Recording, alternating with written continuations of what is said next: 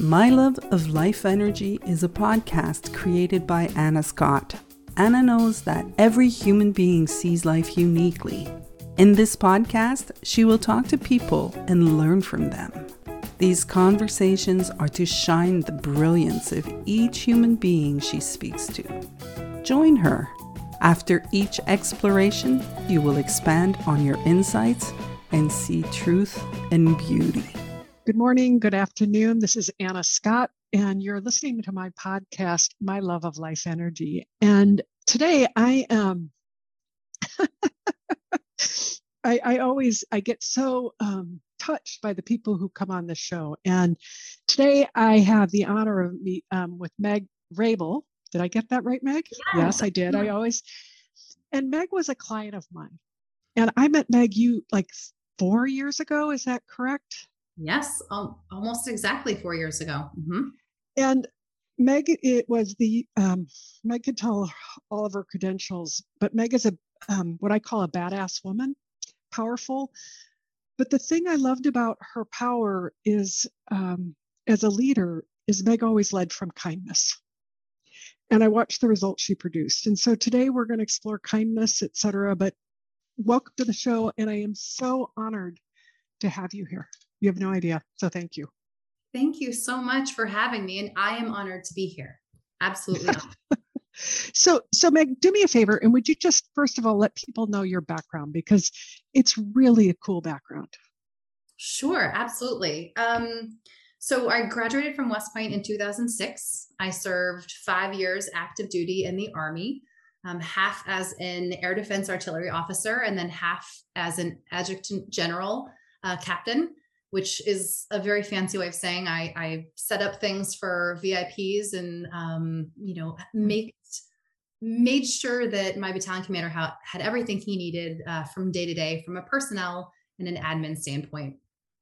I decided to get out of the army after I was deployed, and I had no idea what I was going to do. And so my boss in the army connected me with someone, which happens a lot um, in the veteran community. We don't really know where we're going to go and what we're going to do. And we don't even know how to place any, we don't even know how to explain the value of our, our, um, my dog's down here with me. So he says hi. Um, we don't even know how to explain what we've done in what I would call civilian term terms. So um, I ended up in an account management position in uh, teleradiology. I went from an account management position to uh, overseeing marketing and sales as well. I had a great experience at this company, but knew that the medical field, even on the business side, just wasn't really for me. I ended up in uh, another company that in private security. And uh, I really found kind of what I loved in field services, overseeing big teams with people on the front line. Surprise, surprise, very similar to the army, right? Big team, people on the front line, making it happen, making a difference every day and I found myself in um, in the civilian world, but in a place that was pretty similar. From there, um, there was a merger in the industry, and I ended up moving into a little bit bigger role with a bigger scope in the Bay Area, which is eventually, you know, how I met Anna here. And um, I oversaw a, a really large um, portfolio of um, prestigious clients, um, you know, Facebook, Adobe, clients that um, uh, I'd always thought like, wow, look at these big giant companies. Look what they're doing. And it was really interesting to be working with them not necessarily on their team but working with them.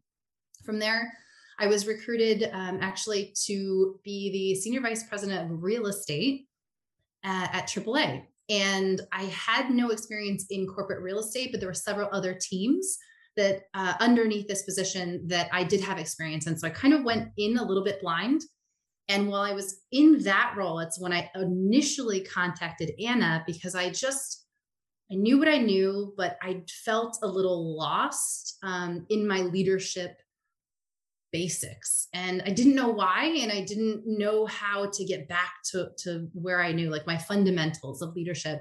So, and I, and you might not even remember this, but I contacted you initially. We set up a call. We had to move it because it was right around the holidays or something, and by the time we actually talked in person, AAA had moved me from that position into the AAA road service that you you all know the yellow truck on the side of the road, the folks that come to save you if you're broken down, um, because they had uh, they had a team that was struggling a little bit and needed some strong leadership. So then my first conversation was Anna was, I have no idea how to run a, a team of tow truck technicians. I, I don't know. And you again, you may not remember this, but it was so clear in my head. I was kind of panicking about KPIs and metrics and how fast I'm going to run and how I'm going to lead this team. And um, Anna, you said to me, take a deep breath and it's all going to be fine. so that was our, our first meeting. Um, so I did, and we went from there and we had um, some amazing coaching sessions. Uh, a couple years later, I was promoted to be um, the executive vice president and chief experience officer over all of road service, not just one region. So had uh, a lot of fun in that position and a lot of great experiences. And then I just had a much larger team of those frontline soldier type um, contributors. Uh, fast forward a little bit more, and uh, my husband and I found ourselves in the middle of COVID, working from home, kind of, kind of a, a hybrid. And um, you know, we had actually been trying to get to Austin, Texas, for a long time, almost a decade, and for whatever reason, one company or another, one job or another, just didn't make it happen. And uh, we just decided to sell our house and, and move to Austin. so here we are. Um, I joined a small startup uh, as the COO called Freedom Learning Group, who has a mission to put military spouses and veterans to work. So I went from big, giant, uh, you know, 2,500 employees to a teeny tiny company, but is doing a lot of really good work to support military spouses and veterans. And that is where I am right this moment. I um, like one is like, wow. I know, crazy ride, right? Crazy like my, my head is spinning. The thing that that struck me when we worked together, um, I remember when you the thing that you like we talk about the things that we remember. I remember when we talked and you learned how you didn't learn, but you just really started listening. And it, it you didn't mention that you were on the Army's base basketball team. Oh, I yes, yes, long time ago. well, but but you were a star player. We did and, well. We did well. Yeah. But there was a listening that you had with your teammates that was before thought. Like there was just a deep listening. And I remember we talked, I think we talked about that or the way to listen to your employees. Mm-hmm. And you started doing that and you would report there wasn't much to do because you just went in and listened. Mm-hmm. Is that, do you remember that? Yes, I do. Because I sat there and said, Oh, I have to do all these things. And you told me, just take a deep breath and listen and just like just absorb everything that's going on around you absorb everyone's energy watch them really observe and i i admittedly learning has not that's been something that i've or excuse me listening has been something that i've really had to work on active listening i'm an extrovert i want to talk to everyone i can talk to a brick wall all day but I've really had to make sure that I am putting a huge emphasis on active listening. And I've been working on that forever. But for some reason, when you and I talked, it was, and maybe it was the take a deep breath part, but something clicked. And I said, yeah, she's right. The best thing for me to do is not move fast. The best thing for me to do is listen. And and I watched how you what you reported, because I would think that if I was on a basketball court, not that I was a basketball player at your level, but there's a kind of listening that you do, mm-hmm. like a knowing what to do. Mm-hmm. Where's the opening? Yes. Does, does that make sense? Yes, absolutely. And actually, I think players get in trouble when they are overthinking, when they are trying to think about if then, then I do this. If that happens, then I do this. Excuse me. Um, that's when players lose their way is when they are thinking too much. The beautiful thing about sports and i can only specifically talk about basketball but the beautiful thing is there is an energy for every single person on that court on your team and, and not on your team on the opponent's team. And the less you think and the more you go on that feeling energy and what you've been practicing for years and years the less you think and the more you rely on everything else the more successful you'll you'll be well, I think that that's what you did when you went into roadside assistance. You stopped overthinking everything. does that yeah. make sense? Yeah. And absolutely. what I what I saw is your um, this is Anna Scott's story of it.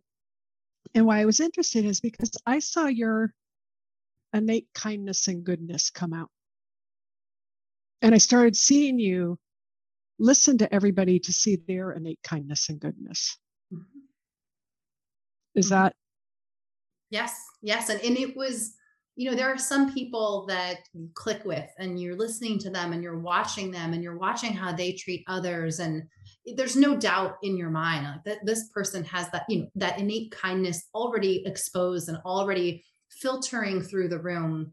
And then there's some um, folks that you know we also talked about this during our, our paths together is there are some people that are just so on the defense and so locked in themselves and you know they're just so lost in thought um, that it's harder to see that innate kindness circulating around the room.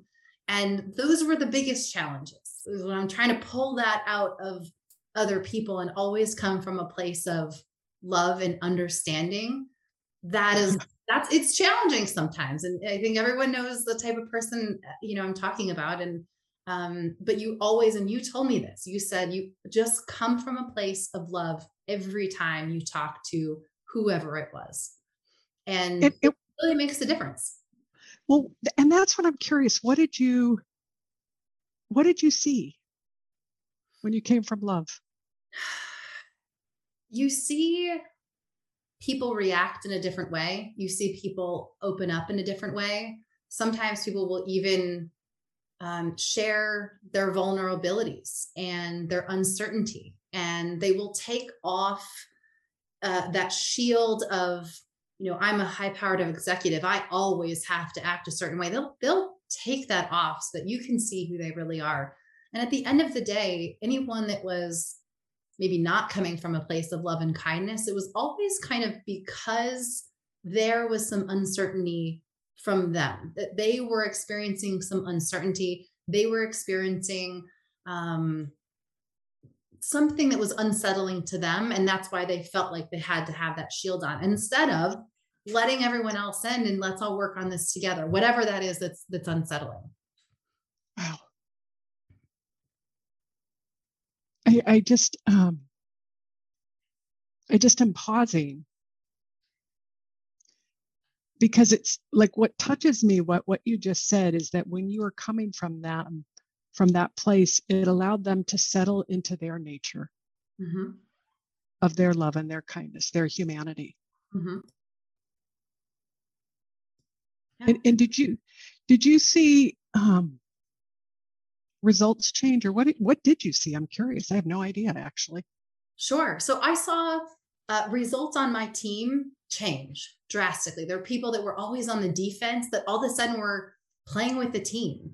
And there were um, people that would stand on the sidelines before because they just weren't sure um, they just didn't have that confidence level. And when they saw these other people kind of getting off the figuratively speaking getting off the bench and playing as a team they wanted to do it too. And then it was okay to be a little bit vulnerable. It was okay to say you didn't know something. It was okay to be learning.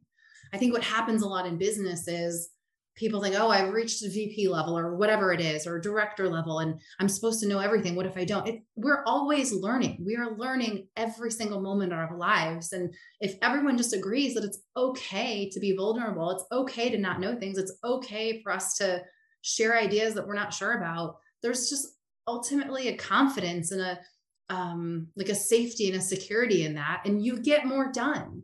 You just do when people are not on the defense all the time and they're not looking out for number one. When they're looking out for the team that's when you get more done.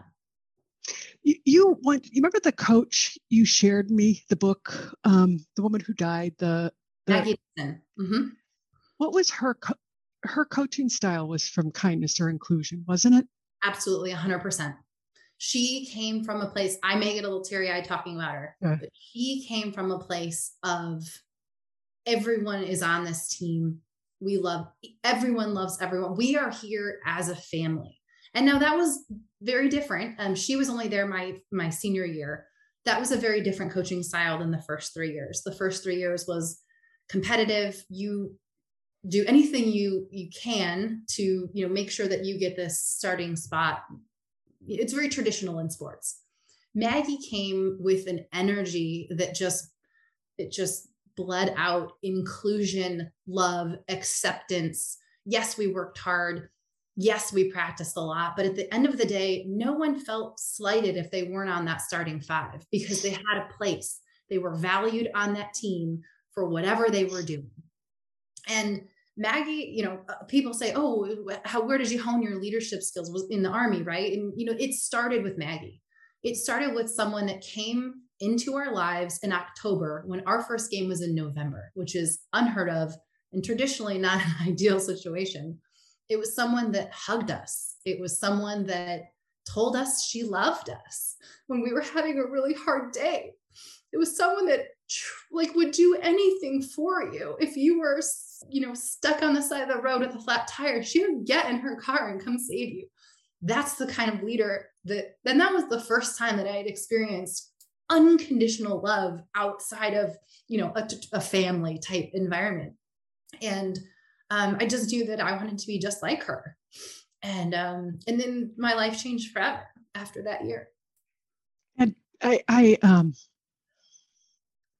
can you talk and share what happened to the team because of her leadership? Yeah, absolutely. Um, so this has been a team that we had some really very talented players on this team.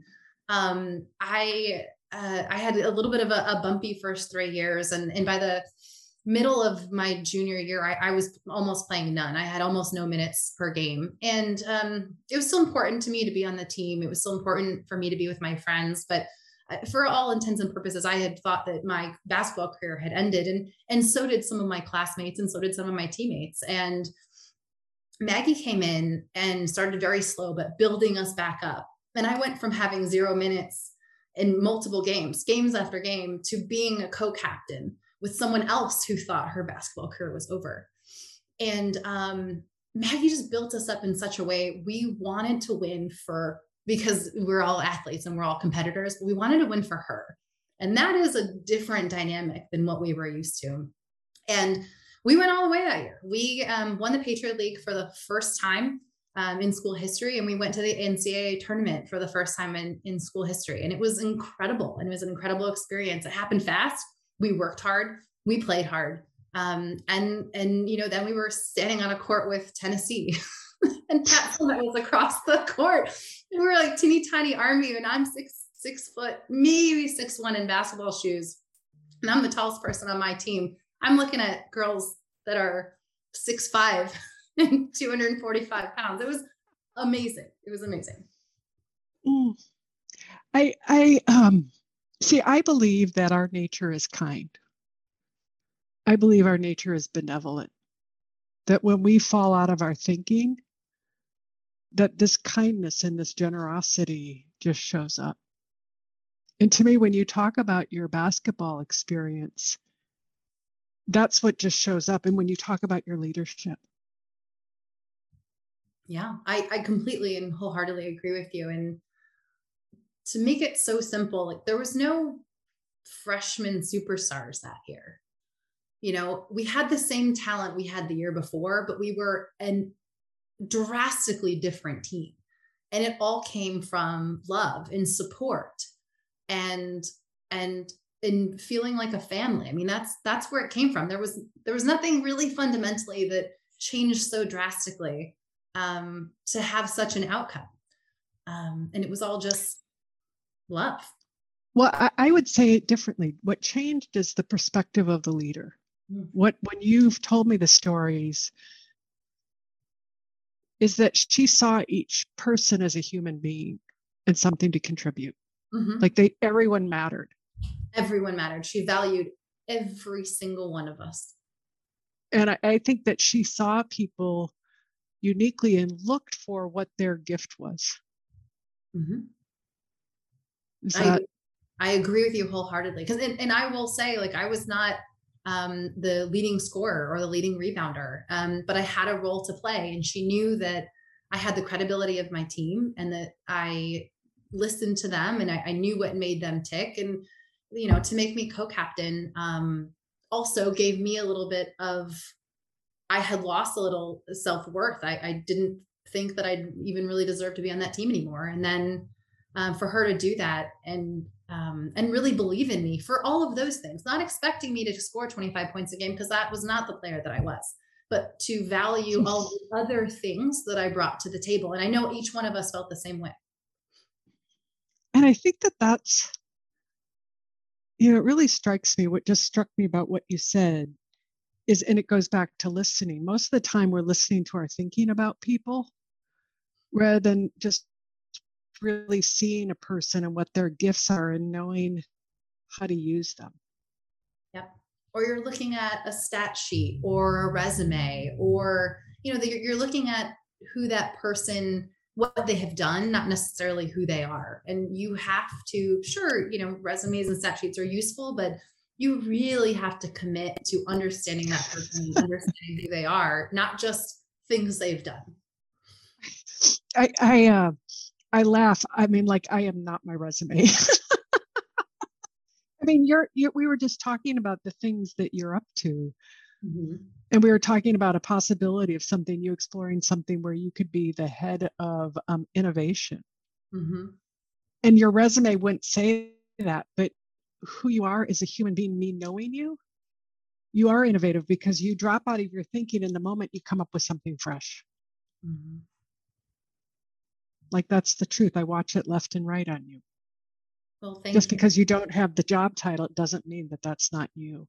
Yeah, and that's a, that's a, a, perfect parallel to we are not our resume, we are not our stat sheet, we are more than that, and it's you know we have to make sure as leaders when we're assessing a team or or as a hiring manager when you're assessing a candidate, you know, get to know who that person is and what they can bring to the table, not just what's listed on a you know an eight by eleven sheet of paper. And and what do you um I'm curious well, I think that I just answered that. But how do you get to know? Like, this is so interesting because, you know, we do want to win the game, we do want to be successful. And how do you really get to know somebody? Sure. So I personally, um, yes, I ask people about their experiences, but I like to ask very non traditional. We'll use an interview as an example. I like to ask very non traditional who you who are you as a person? Where did you grow up? Who had an impact on you while you were growing up? Um, what would you love to do if there were no rules and you had unlimited funds? What's your leadership philosophy? Which surprisingly is incredibly hard for people to answer in a succinct way. Um, but if you have done the work to understand who you are you can succinctly share that with someone um, so i think just getting out of the norm and that traditional run me through your resume and tell me about a time that you solved this problem you know getting out of that script and making people or encouraging people to share experiences outside of just that resume you'll you'll just get a better picture of who that person is as a whole how their mind works and you know how they can contribute to your team and the success of a company and the success of the success success of a team. So i i um i'm going to tell you a different story of how i see it and see what you're doing. Sure. Um i think what you do is you tap into people's souls their unique gifts. Like i think you look at people and know they have a unique gift like your coach god i'm going to get I just feel the energy of her right now, that she knew everybody had a unique gift as a soul. And she went looking for it. Not what we think we are, mm-hmm. but what's inherent, what was in the design of the human being, like what we came into the world with, not we made up about ourselves or fostered. Yeah. You know, if that does that that resonates very yeah it absolutely does. And i would be just i mean to be even thought of of having the same um you know the same thought process and the, the same leadership uh talents as maggie did is like huge honor over oh, it's a hundred times over. Um, but that's exactly what she did and, and maybe without really realizing it i'm kind of emulating that. But you know if you looked at my stat sheet from my junior year and she just picked up my stat sheet there's no way that you would make me the captain there's no way because I had only played in, I don't even know half the, I really have no idea half the games. Um, but she saw me communicate with my team and she saw, yeah, the, my, oh, I don't know if you can call it a gift, but I do talk a lot. So, you know, she saw the connection that I had with my team and she felt like that was important in some way. And I try to do that with others. Yeah. And what I'm feeling, Meg, right now is what she saw is the love and the kindness that you held with each person. You're gonna make me that's, cry. well, I I can feel it. And that's what's the gift because we're not we're not our stat sheet, we're not our resumes. We're human beings who have unique gifts and we want to be seen and loved. Mm-hmm. And when we do that, we flourish. Mm-hmm. And things go better. Mm-hmm. Yeah, I completely agree with you. And and what's really interesting is that I'm, I'm getting chills. Like I can't believe where this conversation went. Is that's what helped produce the scores? Mm-hmm. Is when people feel loved and connected, they do their best. Yes, and valued, which is the fact that anyone at any company would not feel valued is, in my head, completely awful. Like for anyone to go to work as much as we work, especially as Americans, and not feel valued is the biggest shame, in my opinion. Um, and so, what I try to do is every single level, every single teammate, I insist on having some kind of interaction with them and making sure they know how much I value them as a person, not just an employee. And I I don't even know how to summarize how big of an impact that has. It, it just and it doesn't take that much energy. It, and it's enjoyable for me to connect with another human being in any capacity. So just to make sure you replicate that at every level, at every position, in every industry, it's the easiest thing to do, yet it has the most monumental impact. Why would you not? Why would you not insist on valuing every single person, whether they clean the toilets or or you know report directly to the board of directors? It has the biggest, has more impact than anything else. I, I think of um, I keep on going to your basketball days, and I think of how she must have treated the people who supported the team, mm-hmm.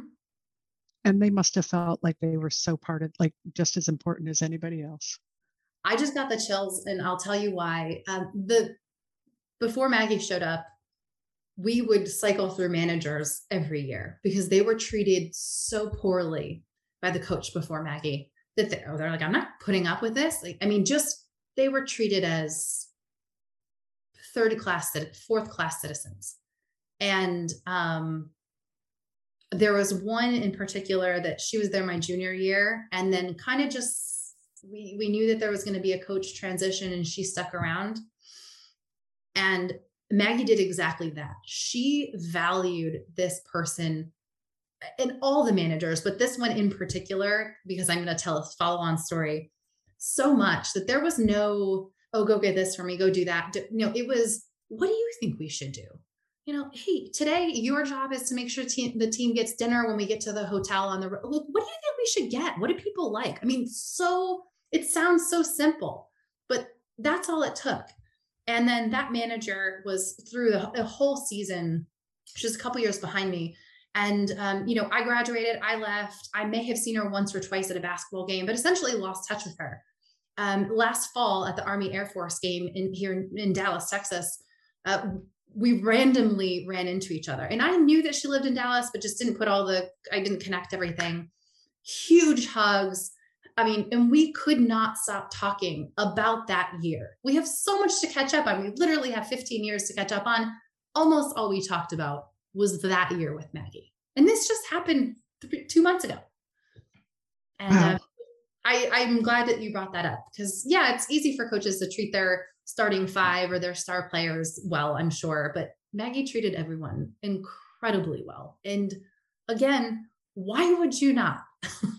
it just it just seems you know silly to me because it's so easy to just be kind and then you you were always getting great results business results and just a great connection with another human being take business out of it how beautiful is it to just continually be connected with the people and then connect with more people and more people and make a positive impact and make them feel good for five minutes or an hour or two years i mean why would you not?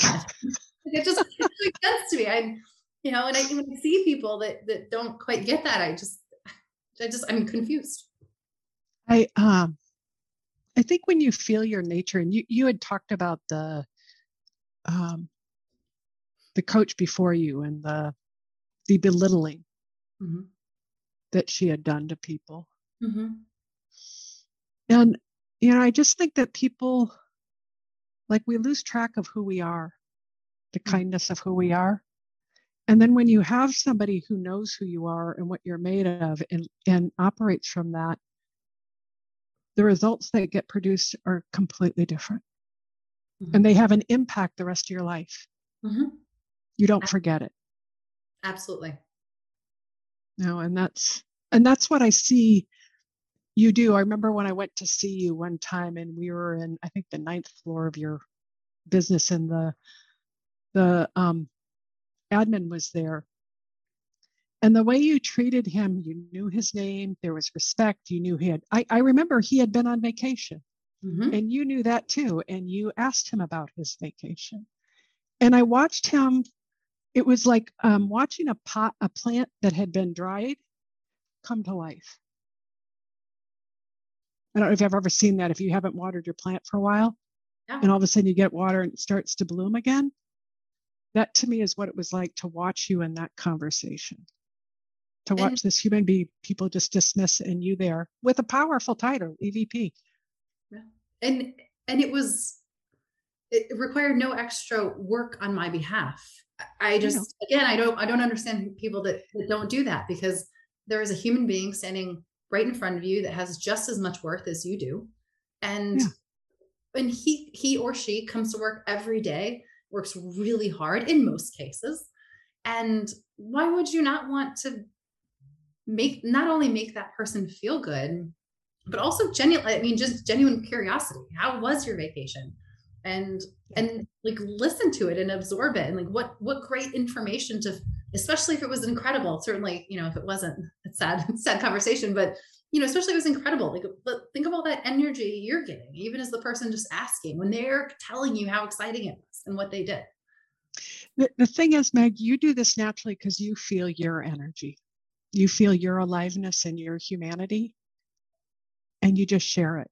And it produces, and it's kind, it's benevolent, and it's creative, and it's powerful and you share it and i just watch it ripple and grow what's interesting about that is i feel like i get my energy from others like mm-hmm. i when when i see someone that smiles and lights up and feels good or, or had a hard day and then got got better the next day um, that's where i feel like i get my energy in order to share it so it's kind mm-hmm. of like a beautiful circle of energy and we all have great days and some not so great days and keeping that flowing is, is you know how we all how it works well you just said the truth of it. We, we're we're almost done with this which makes me sad but um the truth is we're all human beings and we're all connected and we do have good days and bad days but we're all connected and we all have gifts. And you are masterful like your coach of shining that on people and sharing that. Thank you. And it's such an honor to know you.